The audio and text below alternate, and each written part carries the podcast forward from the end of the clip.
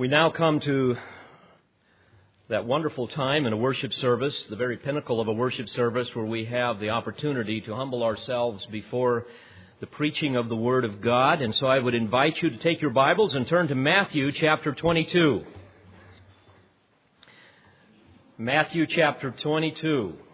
We have been in the Gospel of Matthew for many months as we've been going through it, verse by verse, understanding the wonderful truths that the Spirit of God has for us in this wonderful gospel that emphasizes Christ as the sovereign king.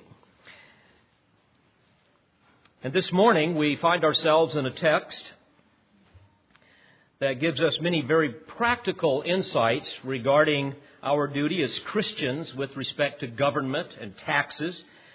But also, we will learn much about the machinations and the manipulations, if you will, of wicked men, things that we all encounter in our everyday lives.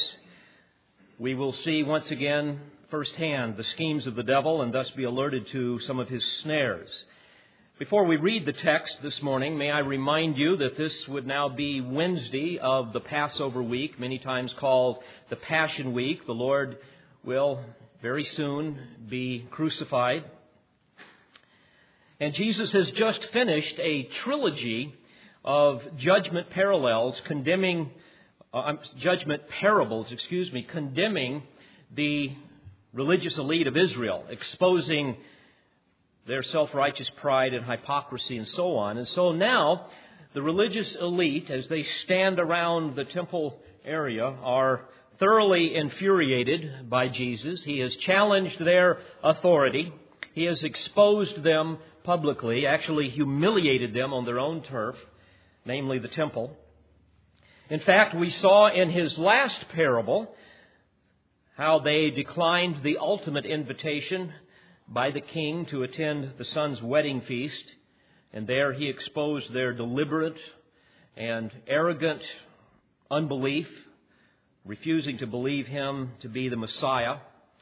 But also, may I remind you as we look at the text before us today that in that last parable, we were also warned much about those who superficially attach themselves to a church, refusing to adorn themselves, shall we say, with the proper attire provided by the king, as that parable would indicate who refuse to wear the robes of righteousness of Christ, religious externalists, people who are merely onlookers of Christianity, and certainly this is rampant in our culture. They have all kinds of desire with respect to being served within a church. They want to sit at the feast of mercy, shall we say, but they have no desire to give homage to the King, give homage to the Son, to live lives that would glorify the triune God. These would be those who defy the holy monarch and unlawfully attend the banquet of grace with no thought of heart obedience, no thought of holy living. People that just kind of come and show up around Christian circles, especially in the church, but they are indifferent to the sanctifying work of the Spirit. They have no love for the Word of God. They have no desire to apply it to their life. They have no hungering and thirsting for righteousness, no loyalty to the king. Those that we would define as participants of churchianity rather than Christianity, where it is custom, not faith, that motivates them, and where it is culture, not love, that keeps them coming back. And we learned in that last parable that these type of hypocritical intruders will always dine with the true church. They will always somehow be a part of it, attached to it in a superficial way, but they will only do so until the day the king enters that great banquet hall of the saints and with the penetrating eyes of omniscient holiness, he will cast his gaze upon those who are arrogant, the impostors, and he will say, as Jesus reminds us at the end of that parallel parable, bind him hand and foot and cast him into the outer darkness. So it's a very sobering parable that the Lord has just given to the religious elite as well as all of the multitudes that are gathering around. And now, with this stinging condemnation ringing in their ears, still refusing to repent, mind you, they are enraged and they conspire against the Holy One of Israel to kill him, to trap him. And we read about this now in verse 15 of Matthew 22. Follow along as I read. Then the Pharisees went and counseled together how they might trap him in what he said. And they sent their disciples to him along with the Herodians, saying, Teacher, we know that you are truthful and teach the way of God in truth, and defer to no one, for you are not partial to any. Tell us, therefore, what do you think? Is it lawful to give a poll tax to Caesar or not? But Jesus perceived their malice and said, Why are you testing me, you hypocrites? Show me the coin used for the poll tax. And they brought him a denarius. And he said to them, Whose likeness and inscription is this? And they said to him, Caesar's. Then he said to them, Then render to Caesar the things that are Caesar's, and to God the things that are God's. And hearing this, they marveled, and leaving him, they went away. Dear friends, today we will see the persistent rebellion of unbelief warring against the truth as these religious phonies confront Jesus. We will also observe how the battle between the kingdom of darkness and the kingdom of light is an ongoing thing.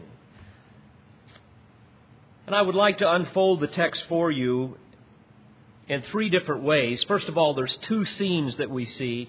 Number one, we're going to see the trap set, and number two, we're going to see the trap sprung. But we will also look, thirdly, at the truth applied with respect to the Christian's duty and government. First of all, let's look at how they tried to set the trap for Jesus. In verse 15, they counseled together how they might trap him in what he said. Now, here's the picture, folks. Jesus is continuing to teach the curious crowds in the court of the Gentiles. And the embattled Pharisees are conspiring against Jesus. They're probably over in the shadows behind some of the great pilasters of the temple. And they're seeking to trap him, the Word of God says. To trap means literally to ensnare. It has the notion in the original language of catching someone off guard. And the context here would be to entice Jesus to say something that would be considered either treasonous to Rome, resulting in his arrest and certainly his execution, or, on the other hand, to say something that would be incendiary to the Jews, especially the Jewish zealots, and cause the multitude to be turned against him. It's amazing, isn't it? This is always the modus operandi of the wicked. Rather than falling on their face in heartfelt repentance in the presence of divine condemnation. Rather than that, they will conspire to somehow war against the truth. And certainly one of the surest marks of the spiritually dead is their persistent commitment to suppress the truth and unrighteousness, as Romans 1 tells us.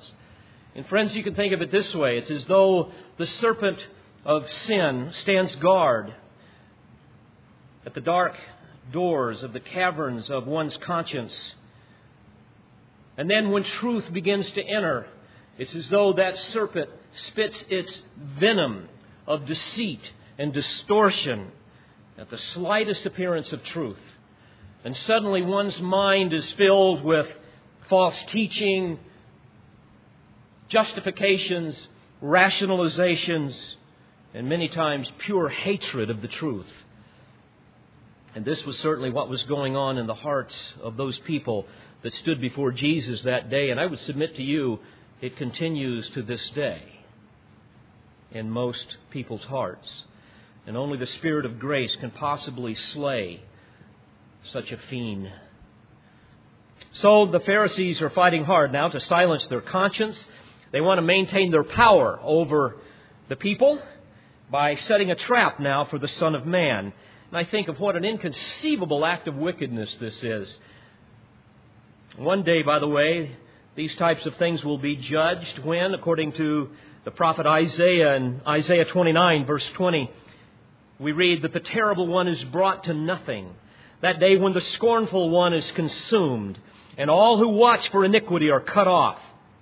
Those who make a man an offender by a word, and lay a snare for him who reproves in the gate, and turn aside the just by empty words.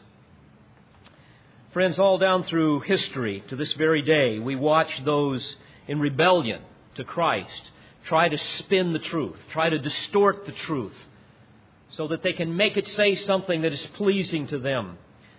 We find people wanting to find ear tickling preachers that will tell people what they want to hear rather than tell them what the truth is.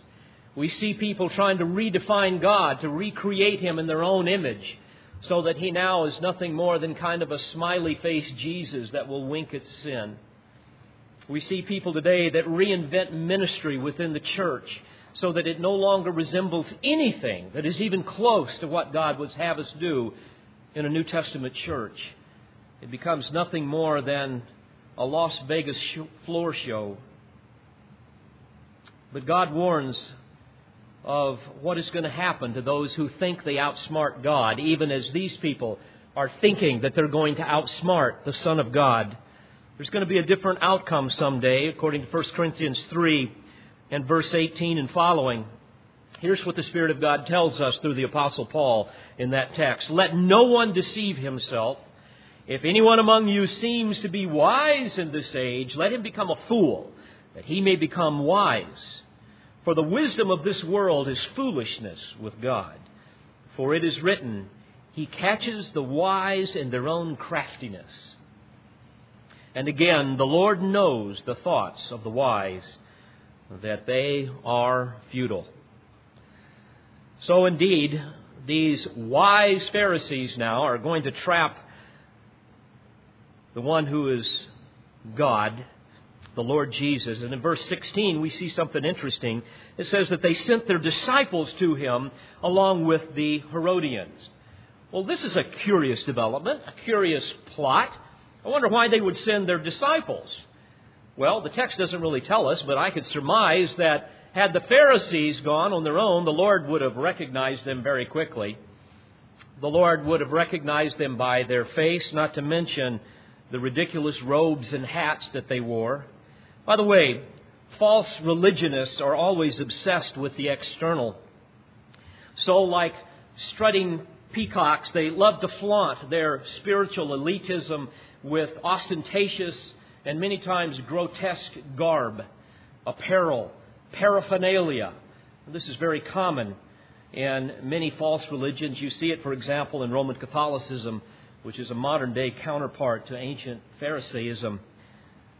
So, rather than being seen and the Lord recognizing them and immediately being suspect, they decide to send their students, their disciples. But not only that, they decide to send these students with the Herodians. Now, friends, this is an especially interesting maneuver because this very unlikely alliance would be unheard of in that day if people really knew that the Pharisees and the Herodians were getting together because they hated each other. You see, the Herodians were considered to be religious traitors by the Jews. They were loyal to Herod, who was an Idumean. And if you study your scripture, you will see that the Idumeans were the descendants of the ancient Edomites, who were, in fact, the greatest enemies of ancient Israel. So the, this, these were Idumeans. They were not even Jewish. However, the Herodians also wanted to get rid of Jesus. Remember now, they were loyal to Herod Antipas, who had beheaded John the Baptist, and so they were only too willing to get rid of this prophet from Nazareth. So they joined together with the Pharisees. Friends, may I also remind you to never forget that heretics may differ among themselves, but they will always be united against the truth. Regardless of what they believe, they will always unite against the truth. And we often witness sinful agendas galvanizing enemies against a common cause, battling the truth. And even now, we witness the mobilization of competing faiths in the ecumenical movement, especially here in the United States, where many people set aside their enormous differences, doctrinal differences, in an effort to stand against the exclusivity of the gospel of Christ. You see, all false religions hate what I'm about to say. And that is that salvation is by grace alone, through faith alone, in Christ alone. That is the most offensive statement in the history of the world. And yet, that is the gospel of Christ. And so, all other faiths will do anything and everything they can, even if they differ amongst themselves, to somehow squelch anyone who would preach such a hideous thing. But in fact, that is the truth. If I can digress for a moment, this whole ecumenical movement will only escalate as time goes on, and it will reach its zenith during the time of the Great Tribulation just prior to our Lord's second coming. In Revelation 17, we read about this, and you don't necessarily have to turn there. I'll just remind you of a few passages. This this galvanizing of false religions against the truth is called the great harlot in Revelation 17. And by the way, throughout Scripture we see that prostitution frequently symbolized religious apostasy and idolatry. And that's why we can read in Revelation 17, verse 1, a description of what John saw in his vision of the things to come. There we read, Come, I will show you the judgment of the great harlot who sits on many waters, with whom the kings of the earth committed fornication, and the inhabitant of the earth were made drunk with the wine of her fornication. And there in that text we see that this great apostate, false, ecumenical church will be like a great ruler. The amalgamation of, of all of these religions will come together as one great false religious system and the whole world will become intoxicated by her deceptions. And John goes on to describe her in verses 3 and following as a woman sitting on a scarlet beast, which was full of names of blasphemy, having seven heads and ten horns. By the way, this is a picture of that harlot church's political alliance with Antichrist that will rule in that day, which was not unlike the alliance of the religious people even within Jerusalem in Jesus' day, who were allied with the Romans. The Pharisees, the Sadducees, the Herodians, all of them in bed with that great political power. John goes on to describe the woman was arrayed in purple and scarlet and adorned with gold and precious stones and pearls, having in her hand a golden cup full of abominations and the filthiness of her fornication. So this will be a great, powerful church, a very wealthy church with many names. And he goes on and he describes now how that this great harlot will be like the prostitutes, even in Jesus' day, the prostitutes of Rome, that had a headband that they would wear. And on the forehead of this great harlot church, we read there is a name that is written, and here it is Mystery Babylon the Great, the mother of harlots and of the abominations of the earth. And we're told that he saw the woman drunk with the blood of the saints and with the blood of the martyrs of Jesus. And again, friends, may I remind you that the greatest persecutor of the true church has always been and will always be apostate false religions. Well, this is precisely what Jesus was experiencing now. The Pharisees, the Herodians, kind of an ecumenical mix getting together here, all of them galvanized together in their hatred of Christ. So the disciple, or the Pharisees now send their disciples to trap Jesus, along with some of the political puppets of Rome, the, the Herodians. By the way, according to Luke's gospel in Luke 20 and verse 20, we read that their motive was to catch him in some statement so as to deliver him up to the rule and the authority of the governor. And of course, the governor of that day was Pilate. Now think about this. This is a very clever web that they are about to weave. Due to their well known animosity towards Rome, the Pharisees knew that the Romans wouldn't believe them if they said, Oh, Jesus is saying something bad about you. So, the Herodians became the perfect co conspirators because the Herodians were sympathetic to Rome. Now, notice how they set the trap in verse 16, the end of the verse. They're approaching Jesus now, disguised in humility, with, with utmost honor and with lips dripping now with the venom of malicious flattery. And they say to him, Teacher, we know that you are truthful and teach the way of God in truth and defer to no one, for you are not partial to any. In other words, they're saying, Rabbi, we, we recognize your purity of doctrine. We recognize your, your theological acumen your theological prowess.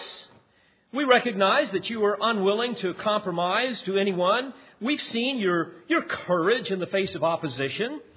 We see how you refuse to be swayed by popular opinion. So, we're coming to you now to ask you a question. So there's the setup, there's the trap. Like those who will shake your hand with one hand and clutch a dagger in the other they come to him, as the writer of Proverbs says in Proverbs 26:23, with fervent lips. Fervent lips with a wicked heart, he says, are like earthenware covered with silver dross. He who hates disguises it with his lips and lays up deceit within himself. When he speaks kindly, do not believe him for there are seven abominations in his heart. Beloved, I have learned, and I hope you have learned, and if you haven't, I warn you, beware of flatterers. With their words, they will stroke your ego and they will gain your trust. They will lull you to sleep with their compliments. And then, like Jael deceived Sisera in Judges 5, they will drive a tent stake through your temple into the ground. I have learned to give little regard to what others say about me, whether it's good or whether it's bad. And I love the old Puritan statement, John Trapp, way back in the 1600s. He put it this way, and I quote, I am no more lifted up nor cast down with men's flatteries or slanders than with the shadow of mine own body. For I think not myself either longer or shorter at morning or at noon, because my shadow is so. Well, certainly Jesus knew what these deceivers were up to. And I have to laugh. Only a fool, insane with pride, would dare to spar with the omniscient Christ, but spar they will. And in verse 17, they say, Tell us, therefore, what do you think? Is it lawful to give a poll tax to Caesar or not. Now, you must understand, while the Romans exacted many forms of taxes to benefit the emperor and the nobles and the politicians, not at all unlike our country today, not to mention serve and protect the citizens, the poll tax was the most offensive tax for the Jews. They hated that tax. It was sometimes called the head tax because it was a census tax placed on every individual and it was payable every year. By the way, when Mary and Joseph had to go to Bethlehem, it was for the reason of taking the census so that Rome could know who they can charge. Now, the Herodians loved the tax because they benefited from it. Not at all unlike our congressmen and senators today who love certain taxes that are much to their benefit. But the Jews despised the tax. They hated this tax. You see, they saw themselves as God's chosen people, not Caesar's people. And so it was an issue of ownership for them, an issue of worship. By the way, eventually this tax became so hated that it incited the Zealot rebellion in AD 66. And of course, you know that by AD 70, the Romans came, came in and utterly slaughtered the Jews and put down that rebellion. So, the trap is now set. You see, if Jesus answers, well, yes, I think it is unlawful to give a poll tax to Caesar, I think that it is an offense to God, immediately they would say, oh, Roman guards, did you hear that? He's an insurrectionist. He, he, he's speaking treason. Arrest him. But on the other hand, if Jesus were to say, well, no, I, I think it is lawful, then immediately all of the Jews would turn against him. They would be aghast that he would say such a thing. And so he was in what we would call a catch 22. Either way, the Pharisees are thinking, we've got him. By the way, it's fascinating to me when I think about it. Subversives are relentless in trying to sway popular opinion. We see this with politicians today, don't we? Always trying to, to somehow spin the truth to get the naive and the ignorant to believe something. The media, the biased media, is notorious for doing the same thing. Well, obviously, Jesus is on to them. He sees through their silly little trap that they have set. In fact, John 2:25 tells us that he himself referring to Jesus knew what was in man. So now, secondly, we're going to see the trap sprung. Look at this in verses 18 through 21. But Jesus perceived their malice and said, "Why are you testing me, you hypocrites? Show me the coin used for the poll tax." Now, don't you know at this point the Pharisees are just giddy back there in the shadows. They're, they're rubbing their hands together and jumping up and down. Oh, goody, can you believe it? He's going to fall for it. We've got him. So they were only too quick to find him a coin, which would have been a denarius. Now, a denarius was a silver coin. It had the value of one day's wage. It was common for workers, it was common for soldiers for a day's wage, and it was the only coin that could be used for the poll tax. But it was very offensive to the Jews because it bore the engraving of the emperor.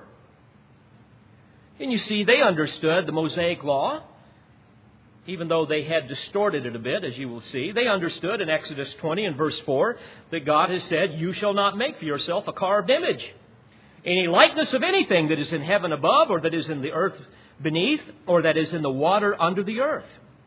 You shall not bow down to them, nor serve them, for I, the Lord your God, am a jealous God. So, the Mosaic Law strictly forbade making images. By the way, um, I remember when I was in, uh, in Israel, uh, we're told, and you will quickly find this out if you break this little rule, the Orthodox Jews do not want their picture taken because they believe that their picture would violate this very law that it would become a graven image. By the way, I've, I've got to give you this as a footnote because it's important for you to understand. In this particular text and others, when God outlawed graven images or, or any likeness of Him, dear friends, He was not declaring a wholesale prohibition against artist expression, artistic expression. That wasn't the purpose here. So don't, don't go home and throw away your pictures of Jesus or your, or your little children's books that have a drawing of Jesus in it as if you're somehow breaking God's law. You see, what God was concerned about is this issue of idolatry, of false worship, which resulted from man made representations of God. And also, you must remember, for the Jews of that day, not to mention many people of this day, people who have an external religiosity. They have a veneer of religion, but, but they really don't have Christ in their heart. There's no reality within them. In order to somehow convince themselves of their spirituality, they have to do all kinds of external things. They become legalists. They become externalists. They become ritualists so that they can convince themselves, oh, look at all the things that I do. See how godly I am? You don't do those things, so you're not as godly as me. And of course, that is the very type of hypocrisy that Jesus hated. And so, anyway, the Jews resented this denarius with its graven image. Now, the denarius that Jesus held was probably the one minted by Tiberius, And on side one, there was an engraving of his face. But if you turn it over to side two, you will see an inscription that says Tiberius Caesar Augustus, son of the divine Augustus. Actually, I should say that is written on side one around his face. Tiberius Caesar Augustus, son of the divine Augustus. But on side two, when you turn it over, and I've seen these coins in the British Museum, and we've got pictures of them in, in some of our books, even here in the church library. On side two, there is an engraving of him in his priestly robes, and he's got a diadem on his head. And he's sitting upon his throne as the high priest over the Roman Empire, and there is an inscription on that side that says, Pontifex Maximus which means highest priest. So you see why the Jews were upset? And do you see why the Pharisees were thinking, oh, we've got him. Whatever he says, he's dead meat, as we would put it in our vernacular. One source that I read offered some helpful historical insight about this whole matter. And I quote Several emperors, including Julius Caesar, had even accepted appellations of deity for themselves thereby demanding religious as well as political homage. At the appearance of an unusual star in 17 BC, Augustus Caesar had proclaimed a 12 day celebration at which the Roman College of Priests, of which he was chief, granted mass absolution from sin for all the people of the empire. During that same year, coins were minted claiming Augustus as the Son of God. And the idea of a divine emperor was inconceivably repulsive to the Jews. So I hope you begin to get the feel now of what's going on here in the temple court.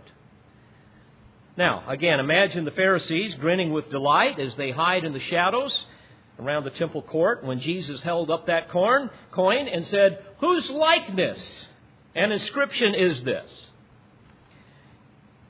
You see, they also knew that Jesus claimed to be the Son of God. So, my, we got a real conflict here because the emperor also was claiming deity. You see, the, the, the Pharisees were just certain that Jesus would denounce the emperor as a blasphemer. And if so, Jesus would be an insurrectionist. Notice what happens at the end of verse 19. They brought him a denarius, and he said to them, Whose likeness and inscription is this? They said to him, Caesar's. Then, now catch this, he said to them, Then render to Caesar the things that are Caesar's, and to God the things that are God's. Oh my. The silence must have been deafening. I wish I could have seen the look on the Pharisees' face on the disciples' face of the, the, disciples of the Pharisees, and on the faces of the Herodians. Their, their mouths must have been hanging open. They're, they began to look at each other in utter dismay, thinking, oh no, what has just happened here? They, they were probably too confounded to even be embarrassed. I'm reminded of Solomon's words in Ecclesiastes 2:14 where we read the wise man's eyes are in his head but the fool walks in darkness and these dear fools just fell in a ditch that they had dug for the Savior. Jesus had sprung their trap, but without being caught. And again, who but a fool would ever dare to match wits with God? That's why in verse 22 we read, In hearing this, they marveled, and leaving him, they went away. You see, Jesus had silenced them with one simple sentence what a profound statement. Render to Caesar the things that are Caesar's, and to God the things that are God's. By the way, the term render in the original language means to give back that which is due. It was used as in paying a debt that was owed. Jesus was saying, yes, pay the emperor what is due. But by implication, he is always he's also saying, pay him only what he is due namely the tax, not the homage which belongs to God alone. It's interesting to me that he did not use the same term as his malevolent questioners did in verse 17. They asked him, now catch the nuance here, is it lawful to give a poll tax to Caesar or not? You see, the word give implies that the tax would not be appropriate, that you're just giving kind of like a donation. That it is not a legitimate payment rendered in return for certain services. Jesus didn't use that term because, indeed, the Roman government did give many, many services to its citizens. They had in that day what was called Pax Romana, which was Roman peace. They had a massive military that protected the people from warring invaders. They had not only that, but they had military police. They had judges that, that they supplied through, through the taxation. They had courts. They had prisons. They had incredible roads and aqueducts, and on and on it goes. Massive trade routes that they built, places for them to do trade, and so on. So Jesus is saying to them, the tax is legitimate, pay it. But, he says, render to God the things that are God's. And of course, Jesus would say that because, my friend, we, we are made in the image of God. Our soul bears His image, so we give Him His due. We are to be living sacrifices. We're to give Him all of the glory and the service and the gratitude that is due to Him. My mind immediately goes to Psalm 29 and verse 1. There the psalmist says, Ascribe to the Lord, O sons of the mighty. Ascribe to the Lord glory and strength. Ascribe to the Lord the glory due His name. Worship the Lord in holy array. And also in Psalm 95, beginning in verse 1, Oh come, let us sing for joy to the Lord. Let us shout joyfully to the rock of our salvation. Let us come before His presence with thanksgiving. Let us shout joyfully to Him with psalms. For the Lord is a great God and a great King above all gods, in whose hand are the depths of the earth. The peaks of the mountains are His also. The sea is He, for it was He who made it and his hands formed the dry land. So he goes on to say, Come, let us worship and bow down. Let us kneel before the Lord our Maker, for he is our God, and we are the people of his pasture and the sheep of his hand. Oh, child of God, our debt to God is beyond calculation. And were it not for his grace, no man could ever possibly stand in his presence debt free but in fact, Jesus has paid in full the penalty for our sin. How could we give him anything less than our all? So we've seen the trap set, we've seen it sprung, and now for a few minutes, let me apply the truth for us to give you some practical implications with respect to our Christian duty and government. Yes, I know, all of us complain about taxes. I do, you do, we all do. And I would concur that, in my opinion, we are overtaxed. I believe that our government is wasteful. I believe that our government is a poor steward of much of what it gets. I believe that many policies and programs that the government has are ridiculous. And I believe that we have greedy politicians. But, folks, welcome to a fallen world. That's how it's always going to be. We can vote. And we can complain to a certain extent within reason. But God says, I want you to honor them and pay your taxes. Before I elaborate on that a bit, I've got to share with you a list that someone sent me. You're probably like me. You get all these things that come in the email, get these funny little things. Someone has made up a list about taxes that we pay here, and I'm not even going to read them all, but I'll go through them rather quickly. We have taxes that are for accounts receivable.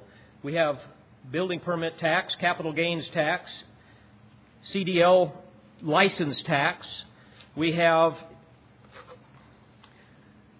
cigarette tax, corporate income tax, federal income tax, federal unemployment tax, fishing license tax, food license, fuel permits, gasoline tax, which is 42 cents per gallon, hunting license tax, guys, we know about that, don't we? Inheritance tax, interest expense, which is tax on the money, Inventory tax, IRS interest charges, which is tax on top of tax, he says. IRS penalties, which is tax on top of tax. Liquor tax, local income tax, luxury taxes, marriage license tax, Medicare tax, property tax, real estate tax, septic permit tax, service charge taxes, social security tax, road usage taxes, especially for truckers.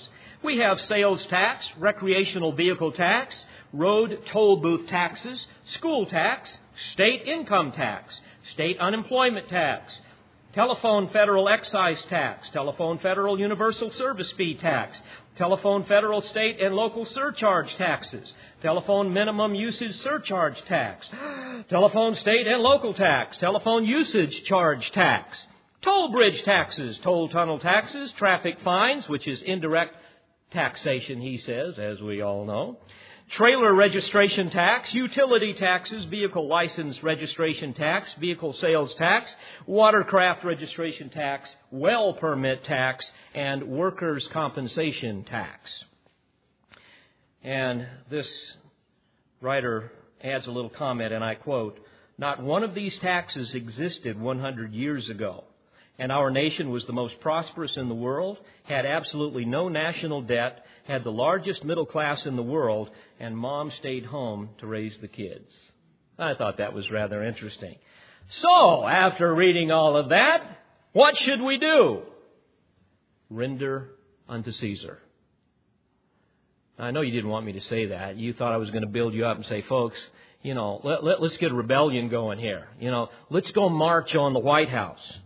You see, friends, God has divinely ordained governments to rule over the people of the earth for orderly societies. And yes, many of these rulers are wicked.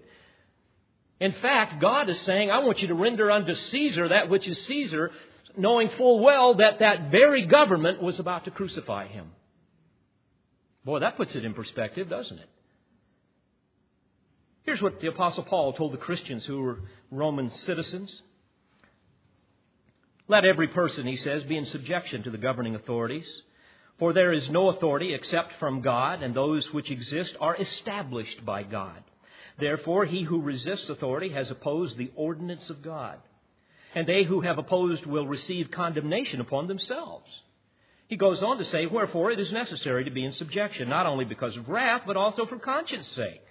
For because of this you also pay taxes. For rulers are servants of God I know that's hard to swallow when you look at our Congress at times, but ultimately they are God's servants, even though they may hate Him. He goes on to say that these rulers are devoting themselves to this very thing.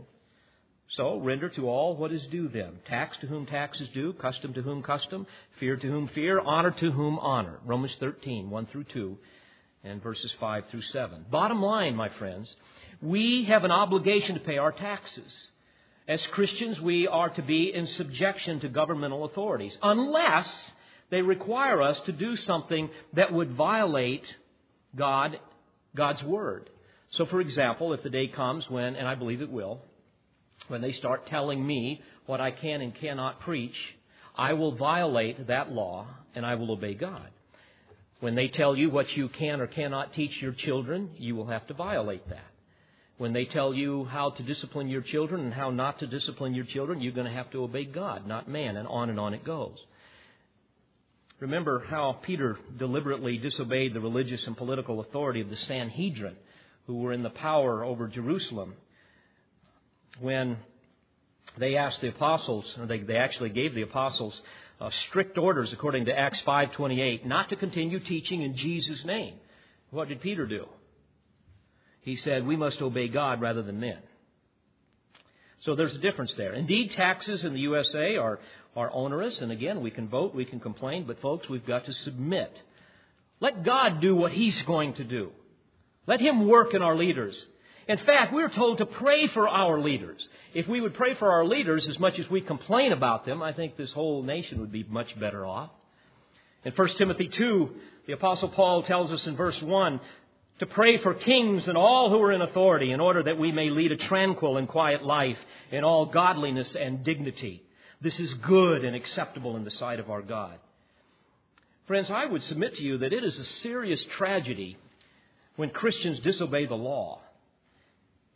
especially when they get involved in all of this social activism. You see, once again, folks, we have no political agenda, according to Scripture.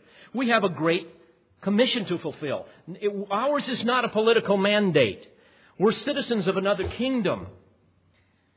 Political activism, especially when it involves violating the law, never brings honor, never brings glory to God. In fact, civil disobedience typically results in violent outbursts, even among Christians, causing us to hate the very people that we're called to love.